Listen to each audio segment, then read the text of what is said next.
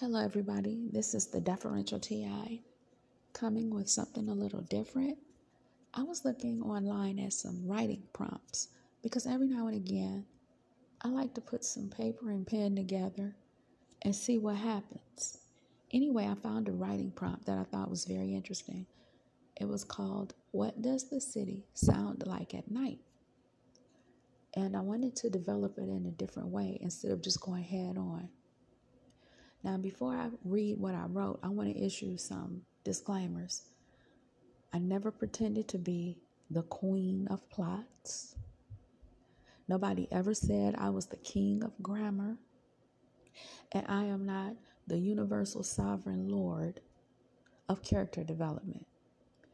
Now that we have that out of the way, let's get on. Jenny Grand, or Grandma Jenny, was a baby, was babysitting tonight. Her son in law was caring for family business, and her daughter was working the night shift because she was the only nurse that would come in. Her grandchildren were her pride and joy, but sometimes they were worrisome. They loved to stick under her like glue, always talking to her. And they had very definite opinions about everything. Now, each child was adamant about having their alone time with Jenny Grand. This evening, her grandson Alan was sticking to her like a shadow, while the other three of his siblings were painting watercolor pictures. They were engaged in putting together a small body of work in order to have a surprise art exhibit for their mother, who loved art. Now, Alan only did one painting. His true love was writing. And Jenny Grand thought about that. And Jenny Grand thought of a way to shake her much adored grandson. She would have him write a short essay to read as part of the surprise exhibit. And she said, Alan, why don't you write a short essay and read it at the art exhibit, son? What do I have to write about, Jenny Grand? Alan asked. Why don't you write about what the city sounds like at night? His huge, intelligent eyes flashed with interest. Jenny Grand knew she had him hooked. Yeah, Jenny Grand, I, I can do that.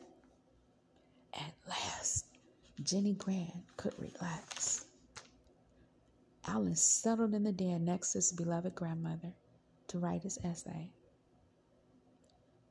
And this is what he wrote what the Night Sounds Like in the City by me, Alan.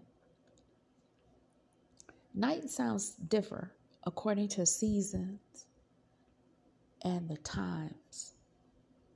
In the summer, when school is out, the night is very noisy, and I can hear my cousins playing basketball with their friends, and sometimes they'll start singing. And it's a good thing they could sing because they sing so loud they could wake up the whole neighborhood. In the fall, it's not quiet and it's not loud, and the wind blows through the the wind blows through the leaves, making them really rust, rustle and noisy. Well, not noisy, but they rustle. And it always puts me to sleep, and I like it. I like the nights in the winter the best.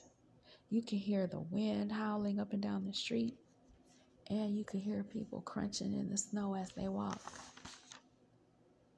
Spring nights are boring. I don't like them. And I have nothing else to write about it. The End by me, Alan.